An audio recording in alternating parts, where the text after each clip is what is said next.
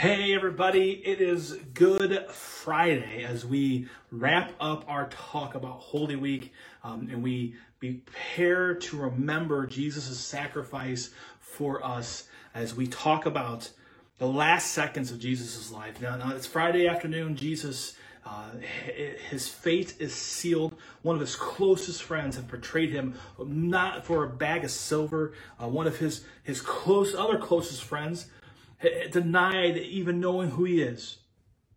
Jesus is beaten to a pulp.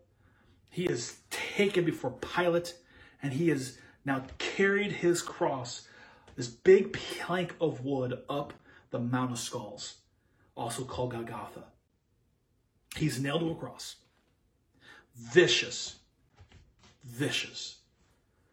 The cross wasn't something taken lightly. It was a torture device that led to death.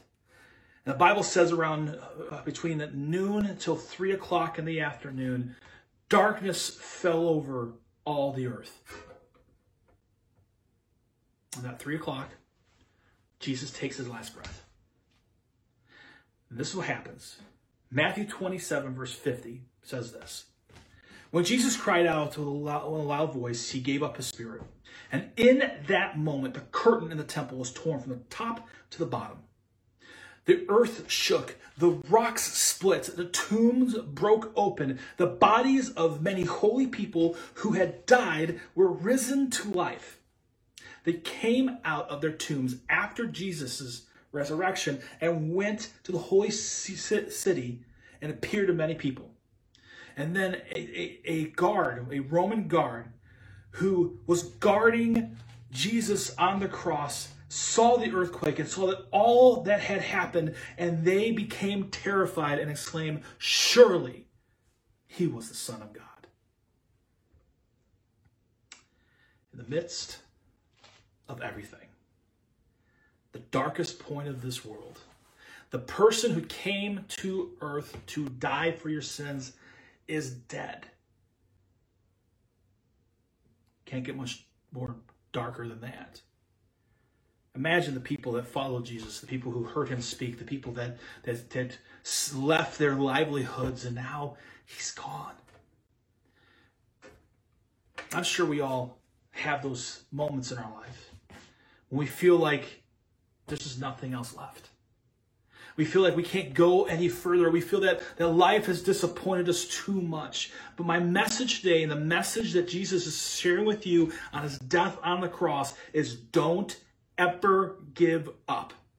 I know this world at times can seem really dark. I can I know in this moment where you're at, it doesn't seem like it's going to get better, but it, will. Don't give up. The truth is, is Jesus understood what was next. Jesus understood that this is just Friday and that Sunday's coming. And, and, and we have the hope that the story of Jesus does not end on Friday.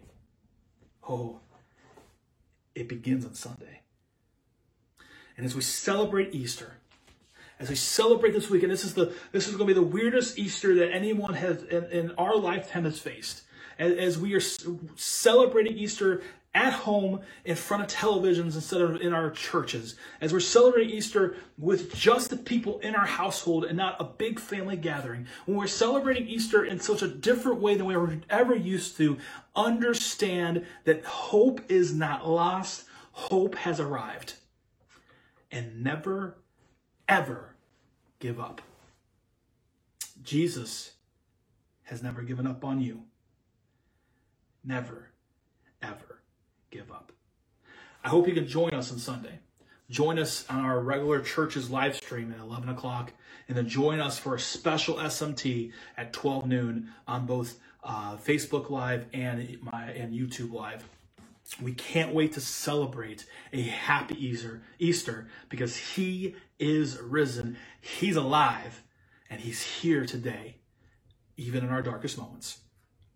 We'll see you on Sunday.